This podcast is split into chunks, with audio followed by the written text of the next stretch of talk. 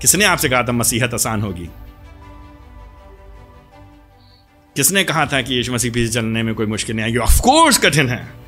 Of course लोग हम पे हंसेंगे, हमारा ठट्ठा उड़ाएँगे, हमको तिरस्कारेंगे, लेकिन जब उन्होंने हरे पेड़ के साथ किया है, जब यीशु मसीह को उन्होंने तिरस्कारा है तो वो आपको और हमको क्या गले लगाएँगे? हमको तो मान के चलना है कि यीशु मसीह की शिक्षाएँ, यीशु मसीह के वचन के अनुसार अगर हम इस संसार में चलेंगे तो अधिकांशता लोग हमको पसंद नहीं करेंगे, क्योंकि उन्होंने उससे भी घृणा किया है। उससे भी उन्होंने प्रेम नहीं किया है, उसको भी तिरस्कारा है तो हमको और आपको भी तिरस्कारेंगे। हमसे आपसे भी प्रेम नहीं करेंगे। ये हमारे लिए आश्चर्य की बात नहीं होनी चाहिए। ये तो हमको मान के चलना चाहिए।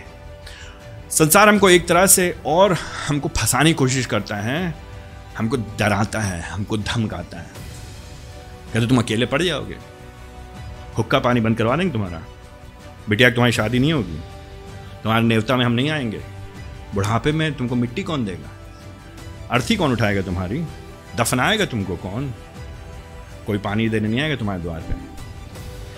वो धमकाएगा, डराएगा बेजती करेगा लुभाएगा, ललचाएगा, आकर्षित करेगा, कुछ ना कुछ करके बाय हुक और बाय क्रुक किसी ना किसी तरीके से हमको प्रभु यीशु मसीह से अलग करने का प्रयत्न करेगा। इसीलिए पॉलुस कह रहा है, सावधान रहो।